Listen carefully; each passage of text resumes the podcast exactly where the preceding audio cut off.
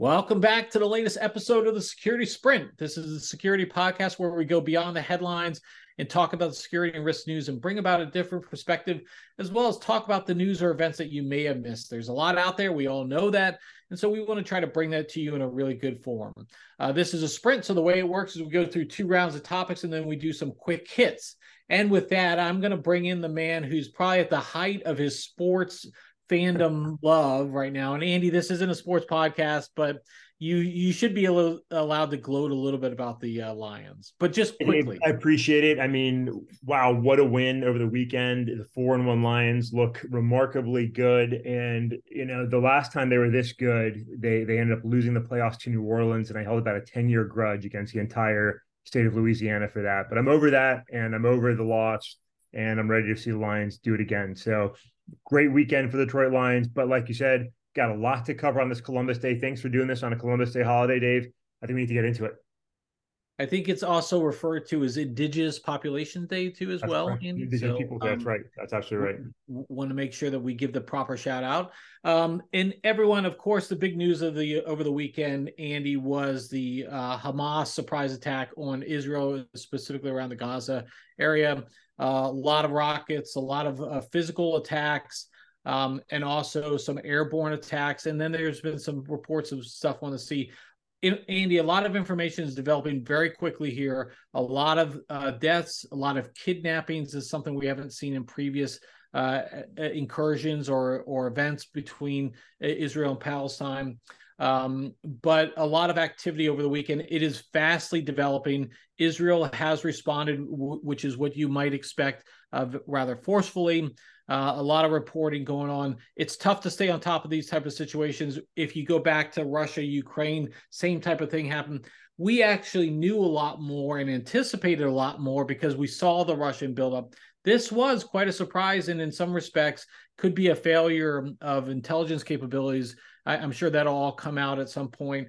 I, I know Israel does a lot of really um, deep dives into those things, so you they'll they'll figure that stuff out. But Andy, initial thoughts on Israel Palestine?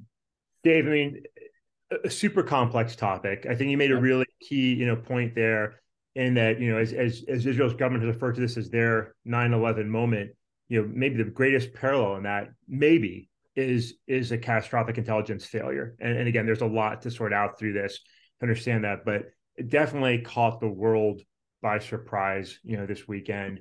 Um, and I think that goes into a couple other really important points to bring out. I mean, look, Dave, we're not going to be able to sort out everything's happening in this war in Israel right now today. It's it's it's an extremely fluid situation. There's a lot happening on the ground. There's a lot happening with the involved parties. There's a lot of questions, uncertainty, and, and cascading diplomatic questions going on. So I think one, now is not really time for speculation. There's a lot of speculative, uh, you know, writing being done. Like we just don't know a whole lot right now. So the fact of the devastation that's occurred, and like you said, Israel's executing a very aggressive counteroffensive as one should should expect, right? So that, that's one. Two, you know, besides speculation, besides the very fluid environment, very dynamic environment, hard to keep up with, and this creates two really important uh, challenges for all of us. One, right now, if you're in a, role like you and I are in, for many of those probably listening to this podcast, information overload. I mean, yesterday, today, as I'm going through you know some of my work, there's just so much information coming from all sorts of different places the Department of State's got groups set up to focus on this. The ISAC community, the National Council of ISACs, has groups set up to focus on this. Uh, uh, abundant, abundant open source reporting, analyst groups. There's just a lot of information. It can be overwhelming, and so it takes time to sort through this. And as we do that, again, one, keep in mind the speculation. Got to be careful about that. Two, because of the sensitivity of this topic, and so many people have so many strong feelings on the involved parties and what's occurred great opportunity for us to make sure that we check our personal biases in this mm-hmm. issue, right? As we see protests coming up, as we see a lot of rhetoric coming up domestically, internationally, as analysts, it's a great time to say, hey, stop. What am I personally feeling or thinking about this, that, or the other? And what is actually happening? And do I need to consider an analytical, unbiased perspective? And that can be hard with sensitive topics. And certainly, you know, the, the religious implications, the geopolitical implications, of the Israeli Palestinian conflict. It's a tough one. And so I think for analysts, we've got to be mindful of all of those things as we as we look what's happening in this environment. And and Dave, I'll throw one more item in there, two more items if I can before I get off my soapbox. One, numerous governmental organizations, state and local governmental organizations, numerous Jewish organizations, the Faith-Based Information Analysis Organization, and others have all said, you know, no known specific credible threat to domestic uh, facilities, Jewish or otherwise, here in the United States.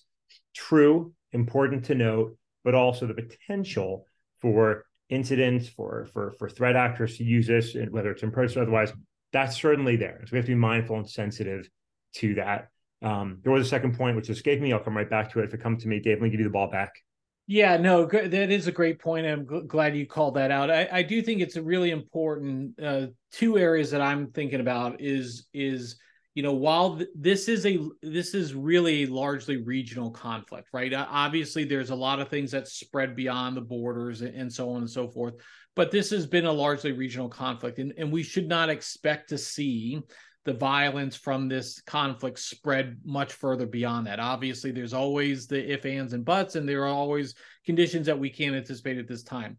However, as organizations, you started hitting on it, Andy, is, is there are protests and demonstrations that occurred over the weekend. They will continue to occur. There were some pockets, I don't want to overblow it, but there were some confrontations between there was some pro-Palestinian and pro-Israeli groups You'll remember back in the summer, there were a lot of uh, conflicts between protests and demonstrations around Israel and some of the policies that they were imposing during the earlier part of the year. So now we're going to see some more of these that are occurring. The, there were a lot of reported uh, protests around around the world. So that's one part we need to understand and assess those risks. And, and I think the interesting part is what we saw from some of the tactics that were used in that initial onslaught.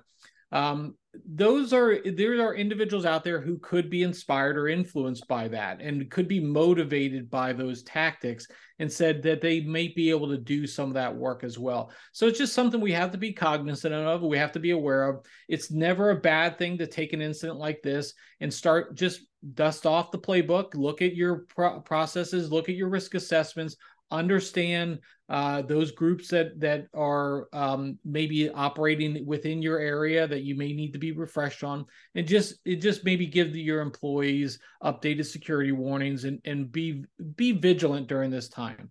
Um, again, I don't expect a lot of um, things, but again, you never know how these things can affect different individuals and groups. So that there, there's where I would go with that. Any other comments? Did you remember what you forgot, Andy? No, but I'll build off what you shared. So I think, you know, to, to, your key points there, Dave, I agree with all. You know, maintaining awareness of your local threat environment, really important, right? Looking at, you know, those relationships with local law enforcement, relationships with neighboring and proximate tenant organizations, especially for faith-based organizations, especially for organizations, businesses that may have more prominent Jewish leaders right now, organizations that may be seen to be uh, favoring or biased towards either party in this conflict. Like important to to really understand what's going on and talk to organizations around you about these things. You mentioned um, plans and procedures, physical and online, right? So you, you talk about the but you know the potential for physical incidents. So so scrub those you know, active shooter plans, scrub those bomb threat response procedures. We've already seen a rash of swatting around this country, especially at Jewish organizations so be prepared to receive such threats right now because that could potentially increase. Similarly, from mosques, uh, that could increase there as well. It's not just Jewish facilities, but also you know, Muslim facilities could also be implicated by in this. Or Christian facilities are seen biased towards one group or the other. So you got to think about these things. And then you know, lastly, you know, online hacktivism is also possible. So websites, social media, make sure you've got MFA turned on. Make sure you're looking out for you know, your prominent leaders. And something we often forget about if you've got contact forms online, it's not difficult for, for somebody to make a threat through those contact submission forms. Are you aware to look for them? Do you know what to do if you receive them? Is it being communicated properly throughout your organization? Again, we assume most of these are, you know, false threats. We've got to take each one of them seriously. So I think uh, I think I'll stop sort of the the, the preparedness considerations there. But you know, there's really a lot to consider. Again, while you like you said, David, it's, it's a regional conflict is going to play out in the Middle East area, in, in Israel, and in, in, the Gaza area. But there are potential implications for domestic organizations. Got to be careful. Got to be vigilant. Got to be smart. Yeah, well said, Andy. So we don't want to belabor uh, the discussion. It obviously, is a very important event, uh, very important and significant activity that's going on right now. Uh, continue to be vigilant. Continue to read and update. Trust your sources, check your sources, and make sure as you've already seen a lot of the propaganda that's out there, the videos that are being shown. We see the same thing with Russia and Ukraine, right? So it's no different. A lot of these things now in the age of social media. So let, us not be swayed by any specific video. Check those videos out first before but before falling for any potential scams or or um, uh, propaganda. Okay, Andy, let's get into our regular topics. We'll try to go through these two these rounds rather quickly. I'm going to start here, Andy. Last week, uh, NSA, the National Security Agency, and the Cybersecurity and Infrastructure Security Agency released a joint advisory uh, about the top 10 security misconfigurations, which provide the most common security misconfigurations in large organizations and details the tactics, techniques, and procedures actors use to exploit those misconfigurations. Andy, we talk a lot uh, about security. And I know our good pal Jennifer Lynn Walker very much ha- uh, stresses the importance of just doing the basics is going to get you a long way in these evolving threats.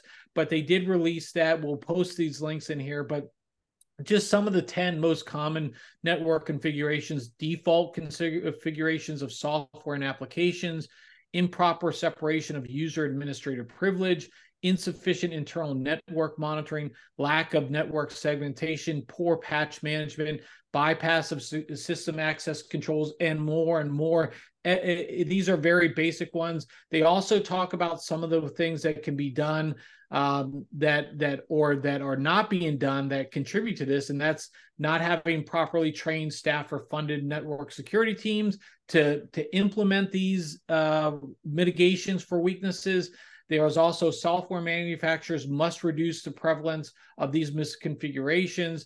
And then they also talk about some of the key areas there. So great information here, a lot of details, a lot of technical information, Andy. So you can you can be you know high level and you can look at these things and then pass it off to the smart people if you were like me i'm not going to get into all the technical details but i'd pass it off to somebody like jennifer lynn walker who can take care of it from there but again really good overview very good focus on the fundamentals andy that's where i'll stop there on that that comment yeah, great, great, great product to raise, Dave. I mean, I love it when you know CISA puts her head together with NSA and other federal partners, international partners, and, and create something that creates low-hanging fruit opportunities, right? Saying, hey, here's yep. here's something to be aware of, here's things you can do to draw down risk right now. So great for organizations that are trying to figure out like how do I reduce risk? Well, check, look at this, see what you've done, what you might need to do, knock them out as you can at a reasonable pace. I think it's a great product. Really glad to see this kind of thing coming from our federal partners. Yeah, it, it, these things they're really great. And again, it's that doing the basics a, a, lot of so many threat actors rely on you not doing the basics that they exploit and they penetrate how i mean phishing is like 80% of most attacks start with a phishing thing i mean that's the basics right so again we'll, we'll post that all out so that's my round one topic andy where are you going with your round one if I'm going to also go to sort of simple things we can do to make ourselves safe and secure. I want to go to a report that came out here in my home state, in the Commonwealth of Virginia, the commission report following the uh, the, the mass shooting that occurred in Virginia Beach a few years ago, 2019. And the commission had its own challenges in, in, in, in its process, but they just published their report on the mass shooting. And without going into the shooting itself, don't get into details there that that happened, tragic event, unfortunate, you know, some opportunities there to maybe have done things better.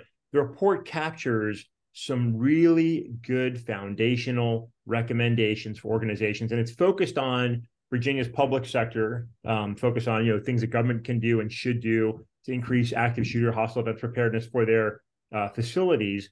But the the the recommendations are applicable to every organization that's out there. And so I'd really encourage folks. We'll share the link to the findings, the PDF report, as well as you know Gate 15's hostile events preparedness series and the hostile events attack cycle, Dave, which you know you author, which is you know very good product these provide a great foundation for understanding the threat and the process that hostile event actors take on and the recommendations talking about you know developing the proper plans doing the proper training having the proper notifications following the Homeland Security exercise and evaluation program to plan and prepare your exercises. Just just point after point that stuff that we preach all the time. Great to see it codified here. And again while focused on, on virginia and the public sector it applies to every organization. Great way to again check your organization, see what they're recommending, see what you're doing, see where the gaps are, see where the opportunities are. You can start taking action right now to start building resilience against one of the most serious concerns we have, especially on the physical security side. And to go back to our earlier point, you're talking about the conflict of, in, in Israel and the potential cascading effect implications. You got to have an active shooter plan. You got to be ready for hostile events. This this commission report provides some really sound recommendations. So we share the links. Please check it out. Please help your organization prepare for potential threats and incidents. Good recommendations. Glad to see that happening in the Commonwealth. Glad we can take lessons learned and grow and build from them. Tragic incident. Let's get the most opportunity we can out of it. Yeah, and I mean the, the, these reports typically take a very long time, and it's unfortunately there's a lot of red tape around. There's a lot of stuff that goes on, but when they do come out, they're invaluable, really, Andy. I know last year the Texas state uh, representatives released a report on the Uvalde one, uh, yeah. the school shoot. That one came out really quickly. Um, but there was the initial report. They haven't released. I don't believe they've released the final report there. But when these type of things come out, you need to be able to take those, sift through them, look at where you can apply similar recommendations. Because because again, you, you can never be too sure, and you can always learn something new from something that happened. And so, really glad to see this call out uh, and, and really good call out on that side, Andy. So, Andy, uh, that concludes round one. Let's get into round two here, and I'm right. going to go stick stick with CISA a little bit here, and also about a little bit of the the the speaking on a Monday, um, but some of the various all hazards threats that uh, are out there. This is about specifically about the National Summit for K 12 School Safety and Security, which is hosted by CISA, which is going to bring about school safety experts, practitioners, and leaders to share actionable recommendation to enhance safe and supportive learning environments in kindergarten through grades uh, K uh, 12 schools. Uh, this is going to be uh, November 1 uh, through 2 of this year. It is virtual. There's no cost to attend. We'll share the registration or the flyer with the registration links. But really it's going to talk it's designed to bring together a dialogue to share and exchange information. We, we talk about that time and time again about sharing information but they also want to be able to share resources implementing ways to strengthen the security postures within schools also equip stakeholders with training and expertise. And it's really going to focus around several areas cybersecurity online safety, which we know is really important. We've seen a lot of minor sex extort, ex, uh, sextortion cases that occurred last year and into this year as well. So online safety is really important. The positive school environment, recovery from emergency events, school safety planning and resources, mental health, and then violence prevention and early intervention, as well as the whole student support. So it's going to be a really a lot of great individual activities uh, there, and then it's it's for a lot of different people. It's for administrators, it's for superintendents, principals, teachers and staff, mental health first responders. A lot of great partnerships here, Andy. Uh, really recommend, especially look, this is no cost. I mean, this is what a great opportunity to get together with a government agency here and understand what is being done and share those information. I can't speak it enough, Andy, but that's where I'm going with my second topic. Yeah, I mean, a great forum for you know school security partners, and you know, again, a place for both public sector partners, private schools, faith-based organizations that has schools like a great chance to come together and, and learn and share and grow and, and build the network that you need to build that resilience. So um, great great topic to bring up dave. Again another thing we're glad to see CISA doing good work. All right andy where are you going?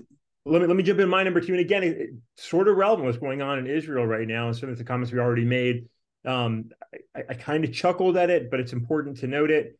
Um, so I think, yeah, last week, the International Committee of the Red Cross, the ICRC, the Red Cross, published a new set of rules urging hacktivists to abide by international humanitarian law in times of conflict. They listed, I think, about 10 rules out do not attack civilian objects, um, do not you know, attack indiscriminately, uh, don't, don't look at uh, objects indispensable survival of population. You're trying to urge basically good behavior, right? Hey, hey, hey, activists you're gonna you're gonna do what you're gonna do, but follow these basic rules of behavior. Not an unreasonable sort of set of ideas, but maybe unreasonable to expect folks to comply, right? And and and I'll, I'll give a nod here to, to Tim Starks in the Cybersecurity 202 published by the Washington Post. I really appreciate uh, the good work that Tim and his colleagues do there. And he, he shared last week the, the hackers' response um, from several groups.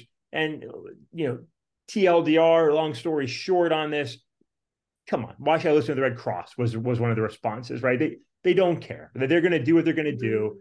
They're they're not going to be stopped because uh, the somebody, the Red Cross or anybody else says, "Hey, play more nicely." So appreciate the idea. Don't know if there's any like real valuable outcome from it, and the initial response from some of those that you know might this might be targeting is like, "Hey, we don't care," right? So interesting. Just wanted to point it out. You can we'll share the links for both the um, the rules themselves and the, the cybersecurity 202 and some of the activist response. In, interesting. And again, with what we just discussed in relation to Israel, we could see hacktivism. We could see some things both again in Israel and Gaza regionally and here in the US. So maybe check the rules out, see the response. And again, just take that into consideration as you think about your own organization's preparedness in these next coming days and weeks. I'll stop there, Dave. Yeah, good, good, good point to wrap up our our uh, round two on. Andy will now jump into our quick hits. I I only have one today, and it's kind of hits across a couple different streams. Andy, uh, last week a, a, rather curious incident occurred, and I say curious because we haven't had all the full details on it yet. Um, even though it occurred sometime last week, but a German um, leader of the far right party as the alternative for Germany party was given medical treatment and taken to hospital shortly before he was due to speak at an election rally in Bavaria. There were varying reports of whether there was a violent altercation backstage. There was also reports that he may have just been had a medical issue. Nobody's really coming out and saying it. But my main point on this, Andy, is we are getting into that election season here. We are going to start seeing a lot of information published about this or that or incidents or or whatever MDM, dare I say, miss this malinformation. And so we just not to say that this is any of that, but it right. is information that is unclear at this point. And and it was picked up by a lot of news services. So the information is out there and it can lead to rampant speculation. And and kind of what we were talking about with some of the videos that are already being shared online, not to say that they're fake or or disingenuous, but there is a lot of information that's going to be shared over the course of the selection season that we have to really be on guard for. Uh, and we have to make sure that before we start spreading that information, we have some of more of the information and, and facts out there. So instead of further fanning the flames of this by liking, sharing, retweeting, or uh, quote tweeting, or or what I don't know what we're calling it in X anymore, Andy. But um, but whatever the way it is, is instead of doing that, make sure you're doing your due diligence to protect that. So Andy, that was my quick hit on this uh, Columbus Day, Indigenous People Day.